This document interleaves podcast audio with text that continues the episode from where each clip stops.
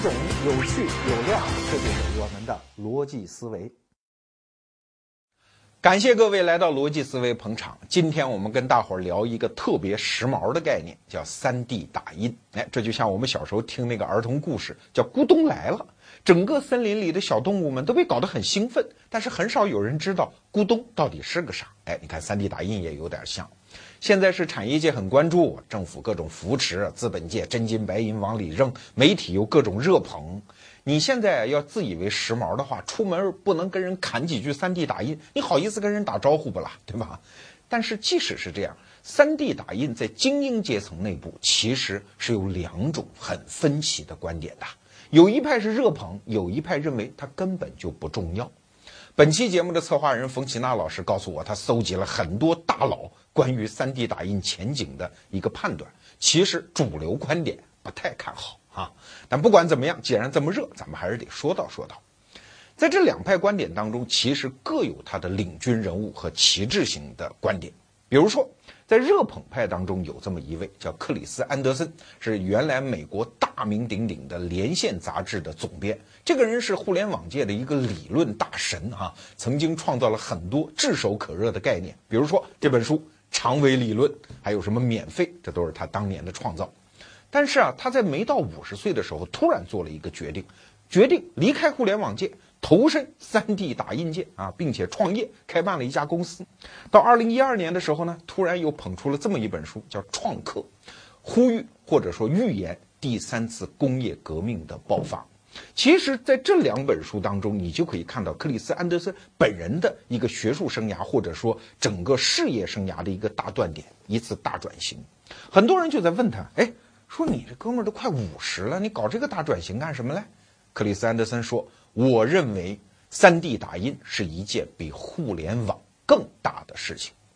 熟悉逻辑思维的朋友都知道哈，罗胖一直在鼓吹互联网，居然有人说有东西比互联网还要大啊！你看到50岁的时候，很多中国的人都要洗睡了，准备退休的时候，居然有人把后半辈子压到一个这么大的事情上，所以这个判断都是非常乐观的。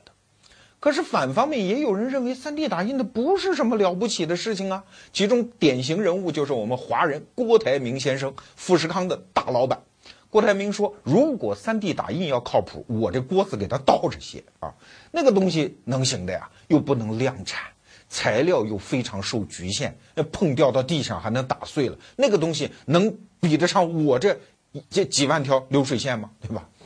所以啊，这两种观点我们很难说谁对谁错，因为发出这个声音的人都是人类的精英啊，他们都是根据自己的历史知识和现实视野做出来的判断呀，都一定有它的道理。所以今天逻辑思维我们才要给大家清理一下，到底什么是 3D 打印，它给人类未来会带来什么样的改变，以及用何种方式带来改变。那我们就先来说说什么是 3D 打印吧。这个 D 字啊，其实就是英文 dimension 的首字母啊，就是维度的意思。二维就是平面，三维就是空间嘛。我们小时候去看庙会的时候，有人画糖人儿，对吧？拿一个小勺，里面是融化的糖，在一个平面上画出各种图形，什么小猫啊、小狗，那其实就是最古老的 3D 打印吗？虽然是一个平面，但是它毕竟在空间里面凸起那么一小点呀，有点三维那个意思。对，原来的打印指的就是在一个平面二维上面展开的打印技术，都是一张白纸可以画最好的图画。所谓 3D 打印呢，就是在这个基础上，用打印的技术一层一层的去堆叠材料，使它成为一个在三维空间当中的一个实体啊，其实就是这么一个东西。核心就是两部分，第一部分喷嘴在前面滋啦滋啦喷，对吧？后面是一个计算机，里面有各种各样的数据模型，指挥这个喷嘴进行动作。那它其实就是人类获得一个实体物品的一个制造方式了，你说有多新嘞？原来的工业社会用的是什么方式呢？现在我们称之为叫剪裁制造，就是把材料一点一点的剪下去，是把原材料当中我们不需要的那部分抠掉，然后获得我们所需要的物品。那种生产方式，自然它的工业母基就是机床嘛，什么车前报喜膜，通过什么折弯、切削、钻孔、磨，最后得到我们用的部件，然后把它组合，就变成一个工业品。可是 3D 打印就不是这样啊，它是通过喷各种各样的材料，当然材料五花八门啦，什么都有，有的是尼龙，有的是树脂，有的是塑料，还有很高级的，比如说喷钛金属啊，还有喷各种生物的分子的，对吧？哎，但是不管怎么样，它都是用一种叫增材制造的方法，是用加法，从零开始一点一点堆出你想要的那个东西。那请问这有什么神奇的嘞？不就是一种新工艺吗？对，我当年接触 3D 打印的时候，我觉得这不就是一个挺好玩的新工艺吗？哎，但是有好处啊。当年我认为这个好处最大就在于它省成本。你想，工业社会最计较的就是省成本啊，因为原来那种剪裁制造它就有边角料啊，有浪费啊。我还记得我小时候，我父亲工厂有一个学徒工，就是因为偷厂子里的边角料，最后被抓起来判刑。但是这侧面也在说明，原来的工业社会事实上它就制造了这种有边角料式的浪费的空间啊。但是 3D 打印把这个问题彻底解决了，在 3D 打印的工厂和实验室里，你绝对看不到边角料，有多少用多少，用多少有多少原材料啊。所以刚开始我就是为它这点很省成本的特点很兴奋，后来再一看，哎呀 3D 打印还有好处啊，就是它可以制造非常复杂的图形。给大家看几个图片哈，你看在这些图片里面，这些东西都是 3D 打印出来的，你这玩意儿要用剪裁制造上机床，哎呀，这真的得是多么高水平的老师傅才干得出这样的产品。但是 3D 打印就不会啊，它后面的数据模型是什么样，喷出来就是这样，这不需要工人的技术再来造啊，所以这也是它的一个好处。但是万万没想到，有谁专家在告诉我们说 3D 打印真正的含义不是什么增材制造，而是用数据可以远程驱动的制造。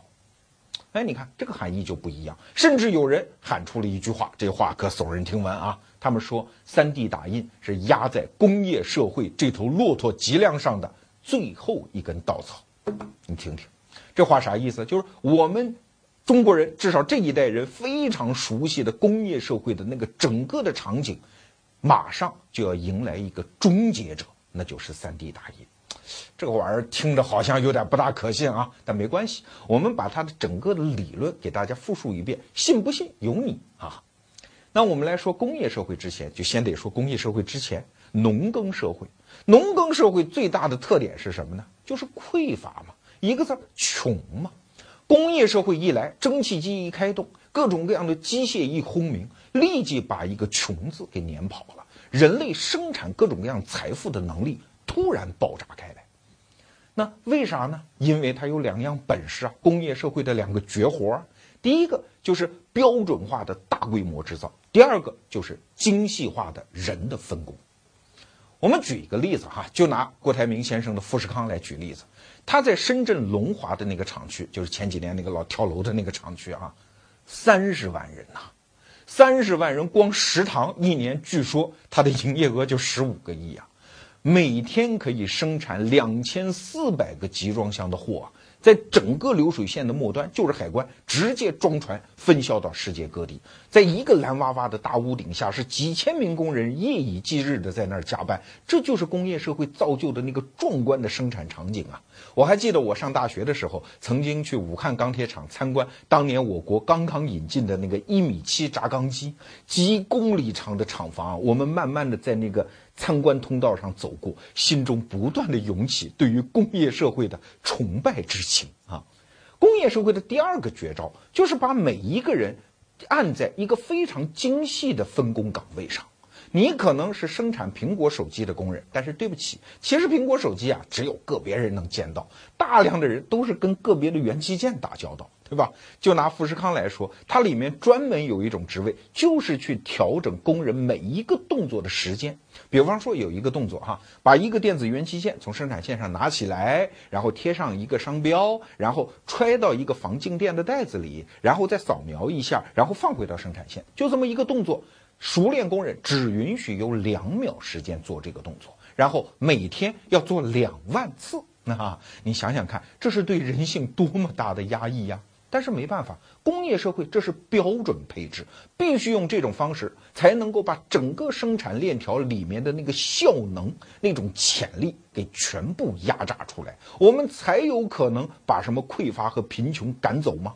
所以你去看工业社会的功绩是非常伟大的，原来那些只有达官贵人能够享用的非常昂贵的奢侈品，用不了多少年，随着工业社会滚滚向前，就会飞入寻常百姓家呀。还记得当年中国刚出现手机的时候吗？1万2万随他喊，对吧？但是后来现在在深圳的华强北路，1、200块钱就可以买到一个有基础功能的手机啊。再比如说非洲大陆6亿人口，哎，2000年的时候不足1%的人可以拥有手机，可是就在今年2014年的年底，有专家预测，我们看到这样的数据，说有58%的人可以人手一台手机哦。如果你到明年的时候再去非洲大陆看一眼，你还认得出那是非洲大陆吗？除了上面全是黑兄弟之外，对吧？因为人人都这个呀。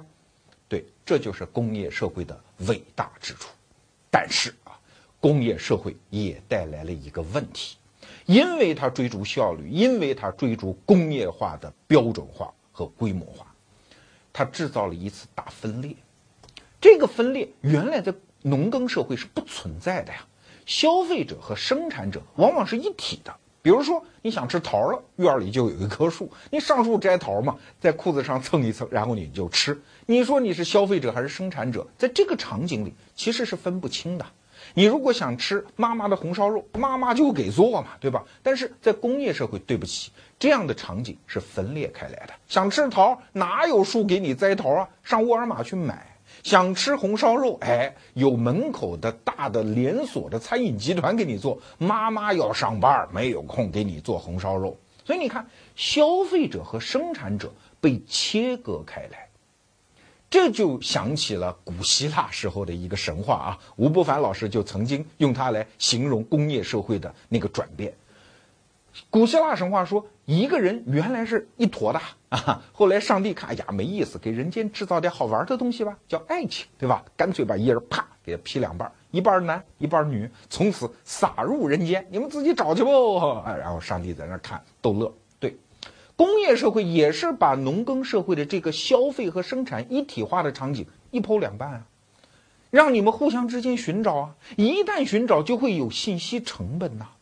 这种成本在农耕社会即使也有消费和生产的脱离，但是相对来说信息成本比较简单，都通常在一个地方嘛。那怎么办呢？有2个办法。第一，约定个日子了，大家赶集，比如每逢5、每逢10有集，大家去买和卖，非常好匹配。再比如说走街串巷，靠人力吗？人肉搜索自己的客户吗？对吧？你听相声老北京的吆喝，那就是一种人肉搜索方式，因为它的整个交易场景相对来说局限在一个空间内，而且规模也没有那么大。可是工业社会那个规模，那可就吓死人了。就像我们刚才说的富士康那食堂，1年15个亿产值，你在那在门口说我要吃妈妈的红烧肉，上哪儿给你去走？你只能去吃车间里的味道的红烧肉，你想吃什么舌尖上中国的什么啊，外婆腌的咸鸭蛋啦，什么爸爸在荷塘里捕的鱼啦，那种个性化需求门都没有，因为工业社会只能给你提供批量化的标准品。再举个例子，比如说你坐在餐馆里，尤其一些小餐馆，你想喝什么？对不起，只有酒水单给你列出来的那几样，可乐、雪碧，还有王某吉啊，加某宝，你只能喝这么点简单的东西。你想我罗胖啊，我也不信中医，我也不怕上火，我凭什么喝你加某宝和王某吉呢？对吧？我可能要喝我小时候喝过的米酒，那一定会挨服务员呲的嘛，对吧？小时候的米酒那能生产多少？只要没有形成规模化，它不可能形成标准的供给，所以你就喝不到。那面对这样的分裂，这样的一个新出现的一道鸿沟，工业社会最终也是想出了解决办法，那就是把所有的市场当中的消费者假设为大众。你看大众这个词儿啊，仅仅到20世纪才出现，这是工业社会发展到一个巅峰的一个结果。所有的消费者，我们假设你们之间没有区别。你看大众这个词儿叫 mass， 在英文当中有点那个意思，就是形容一坨肥肉啊，一大坨一大团，我也不知道你们内部的区别，你们就是那样一个面目模糊的一堆。所以社会学上有一个词儿说，从来没有什么大众社会，只有生产大众社会的方法。说白了，工业社会有什么方法？就是我假装没看见呗，我两眼一抹黑。你们虽然之间有区别，我假装没区别。摆在你面前的就是这么三个选择，选吧。你可能得不到你最想要的，但是你可以从我给你的选择当中拿到一个最不坏的。哎，我多少也满足了你部分的需求，要求不要太高。这就是工业社会和消费者对话的基本场景。当然了，工业社会也想出了很多办法让你觉得很满意，对吧？比如说通过广告，通过中心化传播的媒体，通过电视这样的现代传播手段，给你脑子当中打入一些概念。哎，你就是上火，你就是上火，你就怕上火，你就得喝王某吉，你得喝加某宝，对吧？哎，你渐渐的觉得，哎呦，我真的怕上火。其实这个是一个传播的结果。所以渐渐的，我们大众都觉得，哎呀，爱情就得那个三克拉的那个啊，某品牌的那个钻石，那才叫有爱情。实际上，我们是接受了传媒的一些暗示，甚至是催眠。把我们真正在内心的个性化需求固化到一些工业社会可以办得到的一些产品上面，这是过去100年我们这一代人一直在这个环境里泡大的形成的那些观念和行为习惯。但是我们又得说，但是工业社会它终于走到了它的暮年。我们都知道，互联网在一点一点从一根骨头一根骨头的把工业社会拆掉，它就在往前走啊。那往前走的方式就是用互联网特有的那种信息的飞速的匹配，比如人和人，人和信息，信息和信息，飞速的匹配起来。但是匹配来匹配去，在过去10几年互联网发展的过程当中，我们发现，哎，人和人变得更加交流顺利了，我们有 QQ 有微信，对吧？人和信息变得交流也更加顺利了，我们有百度。哎，信息和信息，人和货物之间也更加容易配对了。哎，因为我们有阿里巴巴，有淘宝，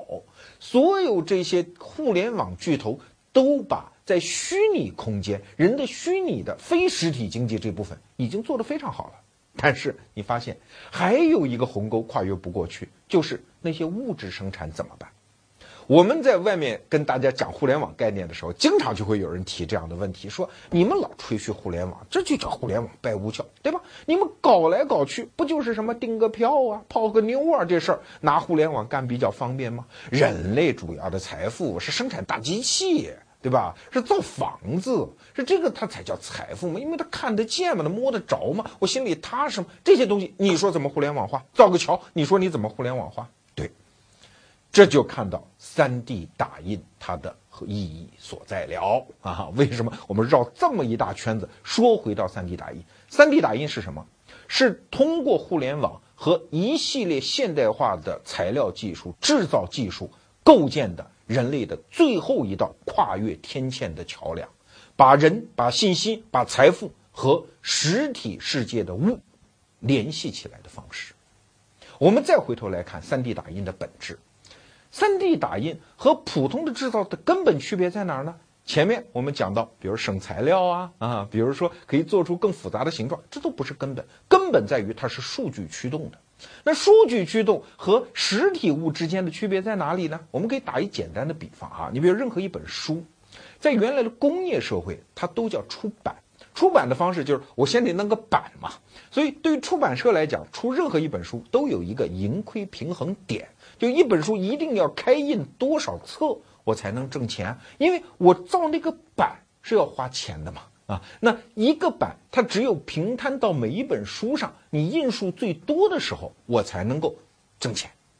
但是你发现没有，在办公室用的打印机就没有这个规律，每一页纸都不一样。但是因为它是数据驱动的，所以它的成本都一样。在学校的打印店，它都是按每一张纸你打印来给你算的，从来没有说我这一个内容你必须给我印3000册、3000份，我才能够给你这个便宜的价格，从来没有这个规律。这个背后就是 3D 打印和传统制造的核心区别，它是数据驱动的制造。这种制造方式带来两个结果，第一个结果就是生产资料变得不重要了。在马克思的整个的理论框架里，生产资料所有制决定了社会形态啊，这是我们读中学政治教科书都知道的概念，对吧？生产资料怎么配给，生产力什么水平，决定了一个社会形态。可是你会发现，在 3D 打印的前景的照耀下，生产资料变得不重要，是 3D 打印机你有，我为什么一定要拥有它呢？我远程租借一下可不可以啊？我可能在北京，我要给我纽约的一个朋友送一个生日礼物，我在北京我亲手做了一个数据包数据模型，我通过互联网远程指挥一个纽约朋友的 3D 打印机把它打印出来，然后用快递公司递到他的府上，不就结束了吗？这个生产资料对我来讲只是我临时租用那么几分钟或者几个小时的那么一个租借品。所以从整个人类的生产链条上来看，一个租借品和必须拥有才能生产的一个物品，那重要性可就差了去了，它就不再能够扼住整个财富生产的咽喉了。所以你看，生产资料的重要性变得弱小。第二个特点就是人的作用一下子被释放出来。最近有一个例子，我们在节目里讲过几次啊，罗永浩和他的手机，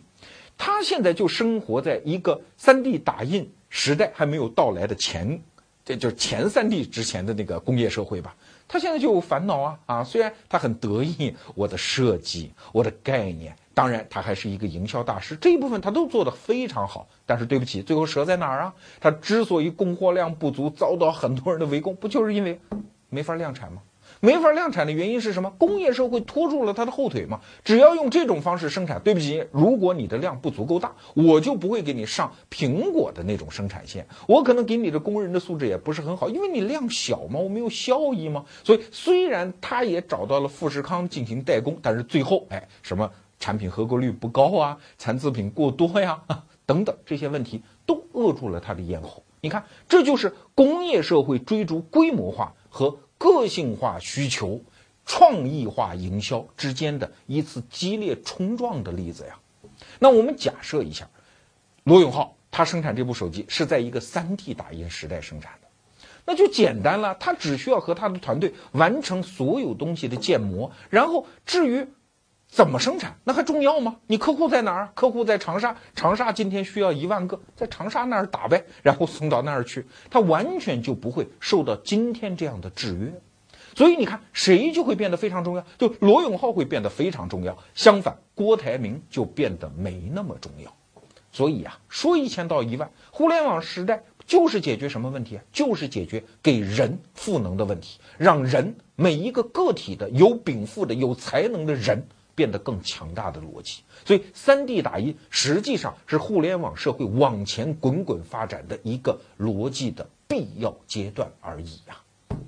说到这儿，可能我们把整套理论给大家铺陈了一下，信不信由你。总而言之，按照这个说法，如果 3D 打印有可能在技术上实现，那它就真的有可能成为压断工业社会脊梁的一根稻草哦。但问题来喽， 3D 打印这种技术前景真的能实现吗？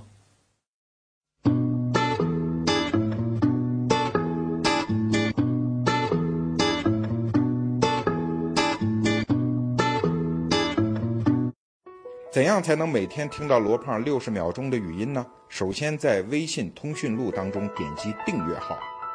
然后点击右上角的加号，在搜索框当中输入逻辑思维4个字，姓罗的罗，没有走之哦。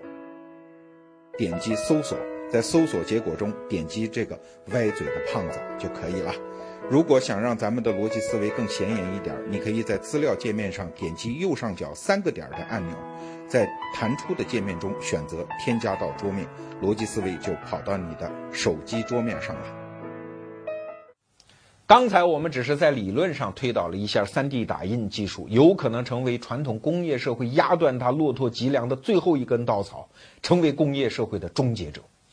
因为传统工业社会是有内在矛盾的嘛，有些问题它有，但是它的解决方案是权宜之计。比如说我们人穿的服装，谁都知道每个人的身材不一样，大小尺码不一样，但是传统工业社会有什么办法嘞？他只好跟你们说，哎呀，不要闹，你们都是大众社会，我稍微给你们切分一下好不好呀？从 S 号一直到 XXXL 号，你看大家买自己的尺码就可以喽。但是所有买的人和卖的人都心知肚明啊。如果我穿一件衣服是从商店买的固定尺码的衣服，我穿上身那多少还是有点不合适的嘛。所以如果一个对穿衣要求特别高的人，或者是要打造一身我自己的正装西服，那怎么办？有的时候还不免要去请教那些老裁缝啊，用量体裁衣的方式给我一个个性化的解决方案。所以啊，我想啊，现在传统服装工业的那些大亨们走过一个老式的裁缝店门口的时候，心中还是有点不好意思的。你看你们发展了这么多年，搞得这么大，但是一个老服装厂，一个老裁缝店，你居然都不能把它踢出市场。但是大家想一想，在 3D 打印的场景下，这个问题就迎刃而解。一个人往那一站，扫描一下，得出一组数据，这就是只属于你个人的尺码。根据这个尺码打印或者说制造出来的衣服，它一定就是贴合你的身材的嘛。那所以你看 3D 打印的应用前景多么的光明啊！但是问题来了，服装这样的东西，它只是人类制成品市场当中非常小的一块啊。还有很多东西，你比如说手机，它内部的机械构造和电子构造都是何其复杂的呀。再比如说像桥梁、房屋这些大型物件，再比如说对质地和结构有特殊要求的一些制成品，你 3D 打印有用武之地吗？可能就不敢说了吧。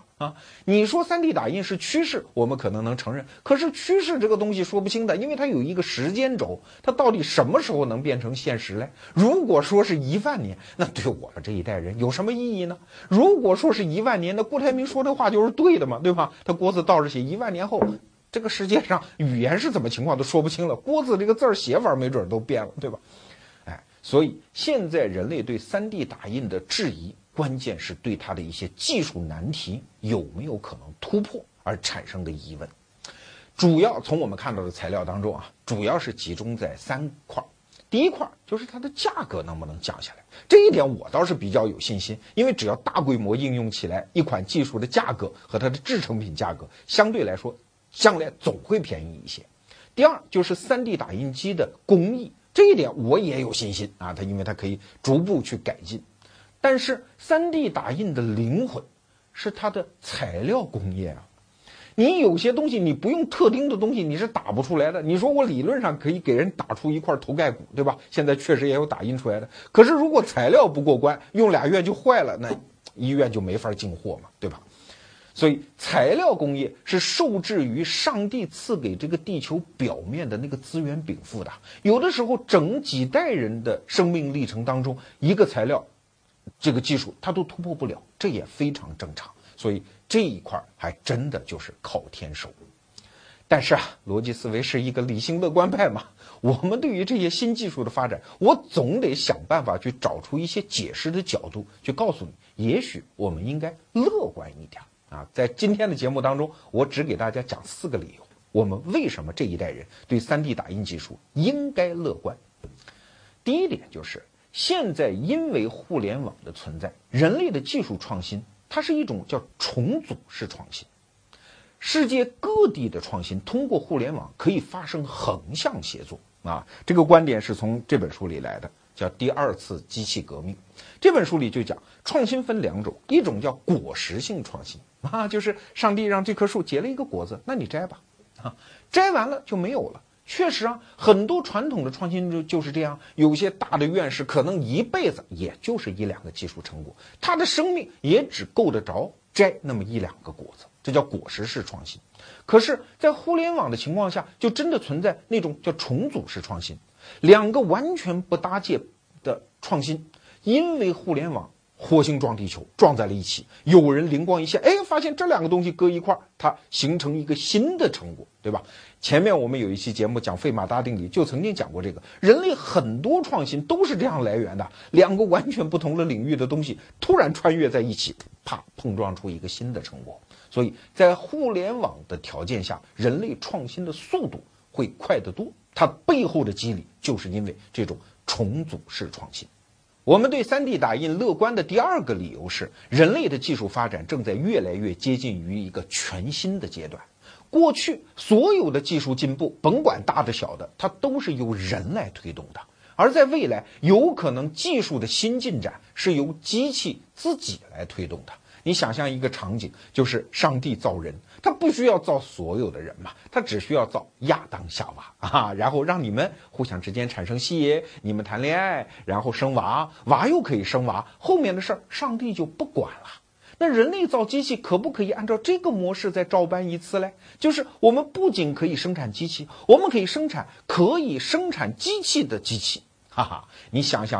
未来有一个场景，我们向火星上发射这么一台可以生产机器的机器，它到火星着陆之后，自动的开始挖矿，开始冶炼，开始变自己的钢铁厂，生产出各种各样的金属配件，重新构架机器，这些机器自己又可以生机器，然后很迅速就把火星的表面给布满，采撷它的资源，然后自己又生产出宇宙飞船，把火星上的资源发射回地球。如果有那一天，今天所有的环保主义那就都不要干了，因为人类的资源问题就彻底解决了。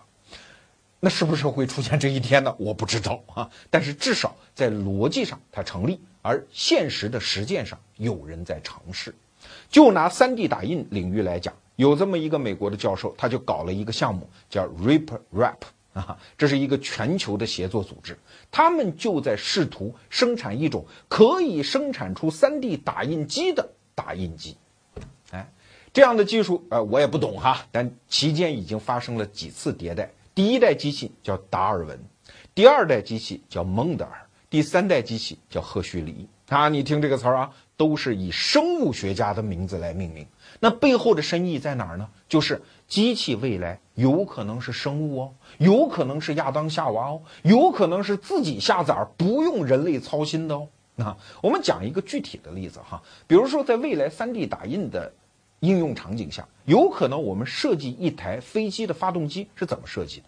过去我们得这样，因为飞机发动机特别复杂嘛，几千个甚至上万个参数，对吧？所以人类设计出来得制造好多个样品，然后拿到不同的环境里去试，最后试出一个最好的样品改进，这个就慢嘛。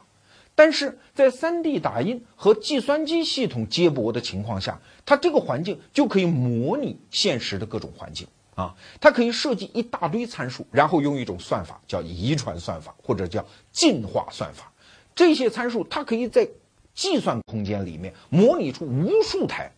飞机的发动机，然后给它叠加各种各样的情况，比如风暴啊、大规模的恶劣天气啊等等，让它去自己像生物界演化那样自己去求生存，有的不行了就被淘汰掉，剩下来然后再相互之间杂交，相互之间各自选取对方身上的优势，再生产下一代，一直在算法当中进行演化啊。那这种事情如果一旦发生，那什么事情就会发生？叫物质编程啊，就是将来你只需要告诉一台计算机我需要什么东西，它自己去按照那些极其复杂的参数在电脑空间里给你运算出一个最佳结果，然后接驳到 3D 打印机上直接给你打印出来。所以机器生机器，用生物学的模式重构机器，这也是我们对 3D 打印乐观的一个理由。那对 3D 打印乐观的第三个理由就是，人类现在什么技术发展的最快啊？信息技术啊！信息技术有可能超了原来所有技术的老底儿啊！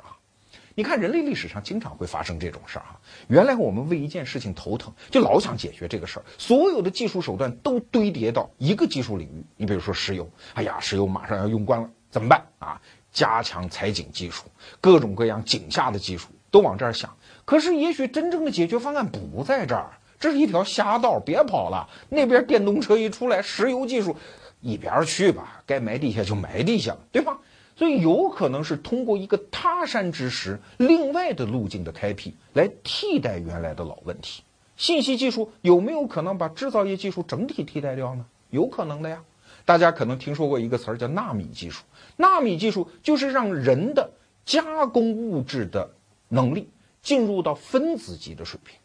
如果真到了分子级的水平，请问还有什么制造水平？制造业可言啊。只要是一个纳米级的制造平台，那这个平台上既可以生产汽车，也可以生产电脑，也可以生产一个水杯，也可以生产一匹花布。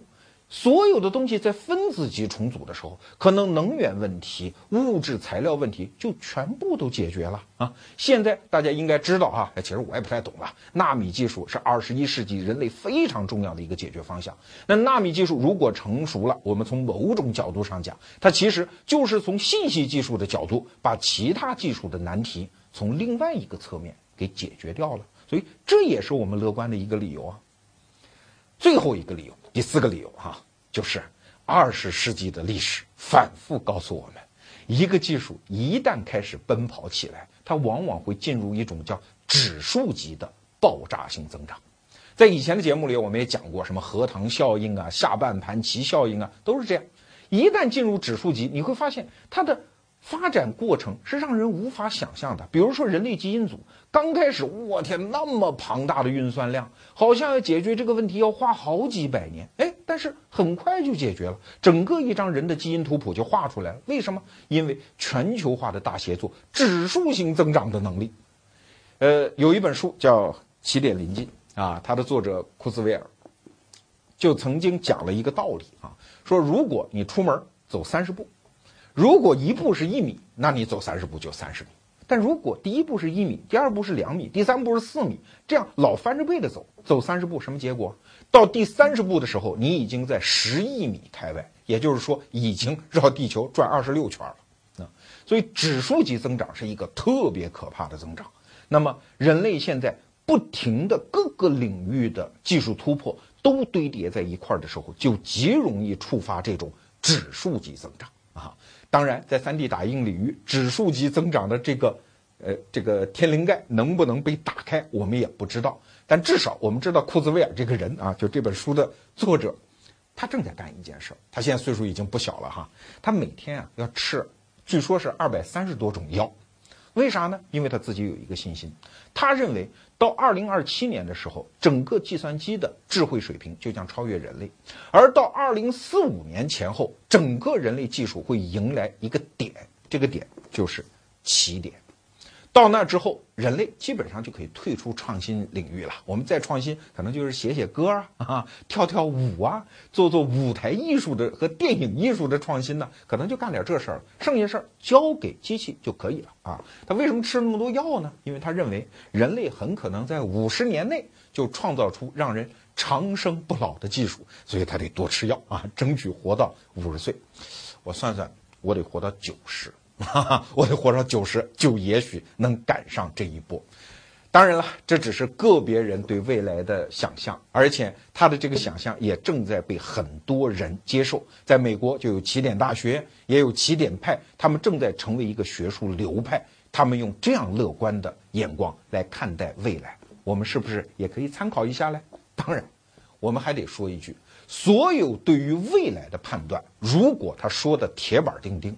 这一定不靠谱。人在未来面前还是要保持一种谦卑之心，所以一边听听库兹威尔，一边听听郭台铭，也都没有错了。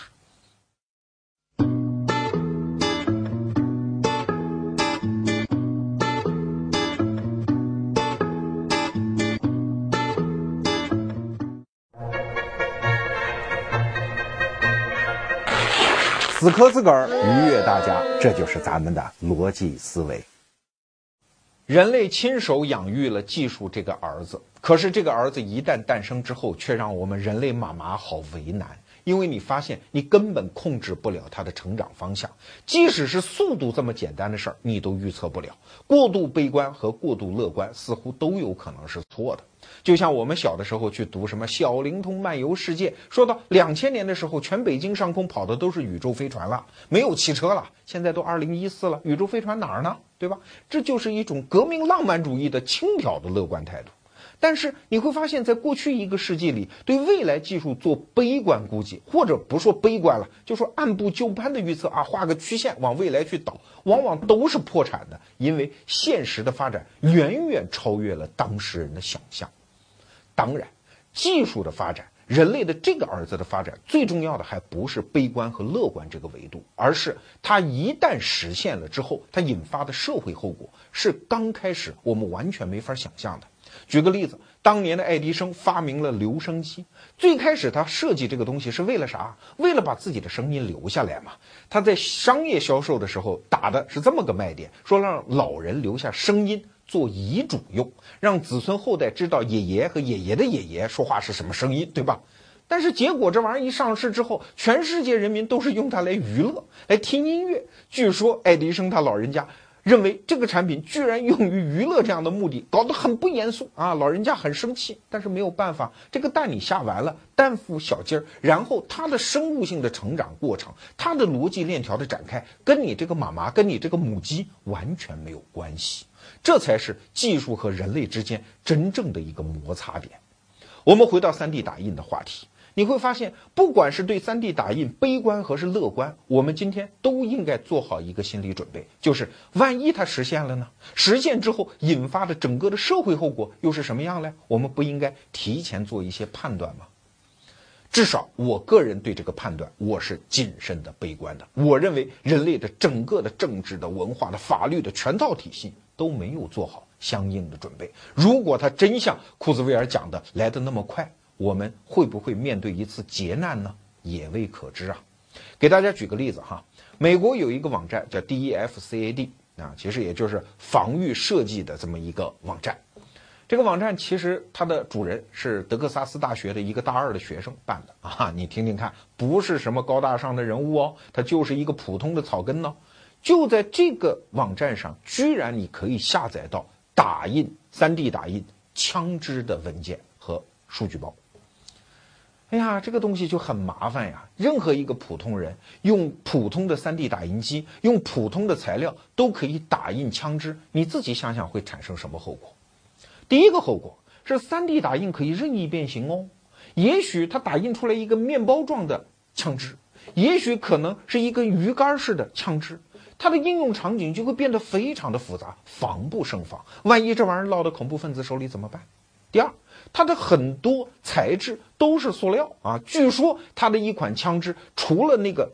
撞子弹的那个撞针是金属的，剩下全是塑料的。说白了，你完全可以在兜里装上这么一根撞针，然后在其他行李里面搁上那么一个 3D 打印的塑料枪，就可以在机场蒙混过关，就可以把这杆枪带上飞机啊！事实上也发生了这样的事情，英国的2名记者就做了一个实验，从伦敦火车站上车啊，兜里带上这个 3D 打印出来的枪，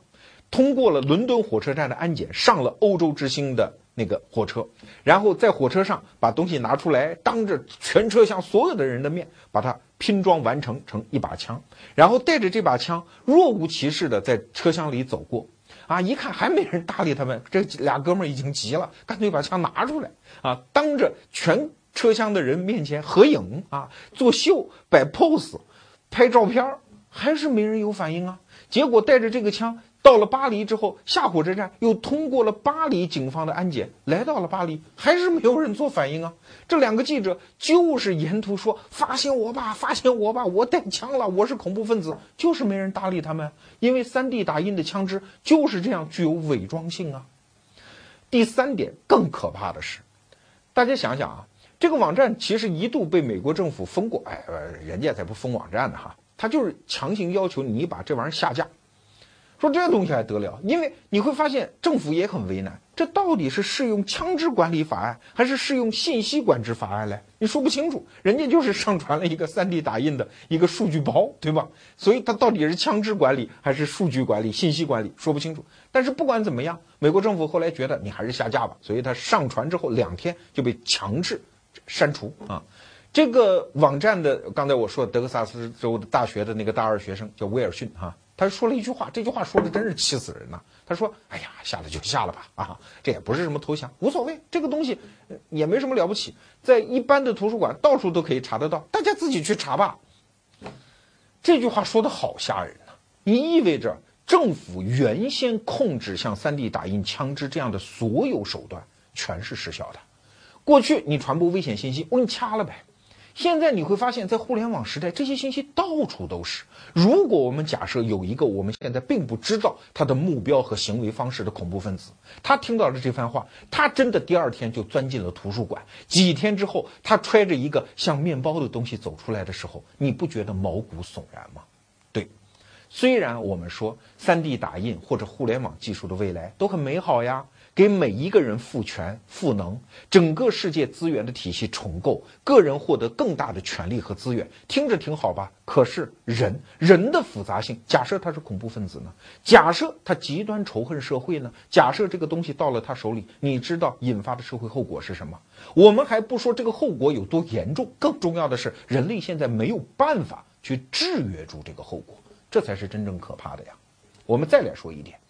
中国大家都知道，近30年来，我们是靠着制造业在国际间的梯次转移，最后来到中国，把中国变成了世界的制造之国。但是如果 3D 打印真的实现了，中国制造王国的这样的一个美名和实际的地位，还能保持得住吗？2010年的时候，奥巴马上台讲了一句话，说美国要重振制造业，甚至还拨款什么造法案等等。在我看来，如果在 3D 打印技术的坐标下，那也叫扯淡。工业将来在 3D 打印下，它会变成一个全球零星分布式的一个制造，甚至制造在哪里，这个地域空间的限制已经变得不重要了。是在中国还是在美国重要吗？重要的是那些能够设计数据包、数据模型的那些大脑，它在哪儿？假设他现在在旧金山，你美国人有什么信心说他一直是在旧金山呢？要依我说，没准将来就在马尔代夫啊！没准马尔代夫政府说所有度假村免费来吧，只要你会玩 3D 打印，没准未来的世界的创造中心就在马尔代夫的海滩上，也未可知啊！也有可能未来国家主权，因为它控制不住人，变成一些民间组织，就像我们刚才讲的 RipRap 那个组织，它就是一个全世界分布的组织啊。也许这样组织的权力和资源远远超过一个主权国家呢，因为 3D 打印时代、互联网时代，权力在个人手里吗？你只要接受这个前提，你真的就可以推导出这样形形色色、光怪陆离的结论，而所有这些结论都在告诉我们，今天每一个中国人乃至每一个美国人，你现在看到的世界，你根据现在看到的世界推演出来的未来世界以及其中相应的解决方案，可能全是错的。未来世界什么样？因为 3D 打印已经变得面目模糊。今天我们讲的是 3D 打印机，而实际上我们是想说，一个人面对那些已经呈现出光辉前景的技术创新，应该抱持一种什么样的明智态度。很多人往往是在两极之间摇摆了，要么就是绝对的乐观，对未来时间点出现的某个确定性的结果做赌徒式的下注，要么就是完全的悲观态度，甚至是保守式的排斥。我原来的世界很美好，我原来的被窝很暖和，新的东西你不要来，我原来的整个世界坚固的牢不可破，你对我毫无作用啊！我们主张的态度是，每一个人都应该活在趋势中。你看前面两种极端的态度，它都可能对，都可能错，你都可能欣喜若狂，也可能非常失望和沮丧。但是如果你秉持一种活在趋势中的态度，那你的生命中每一个点都可能获得惊喜。面对这些创新，我们用一种欢乐的姿态，用一种匍匐的身姿，跟在他身后，体察他的每一点每一毫的进步，这本身就是快乐所在。更何况趋势这个东西它非常严酷，有的时候它会造福你，有的时候它扑入到你的生命中，给你造成各种各样的阻碍和劫难，但不管怎么样，你只能享受，你无法拒绝，这就叫活在趋势中。在今天节目的最后，我做一个提议哈，我们在市场上找到一本书叫 3D 打印从全面了解到亲手制作，它的作者是北京大学的杨振贤先生，这本书里有关于亲手做一款 3D 打印机的全面的指引哈，如果你有兴趣，那你真的可以亲手制作那么一台，如果你做成了，那我们愿意花我们的资源、我们的视频、我们的微信公众号帮你展示你的 3D 打印机，因为我们知道你就是那个活在趋势中的人。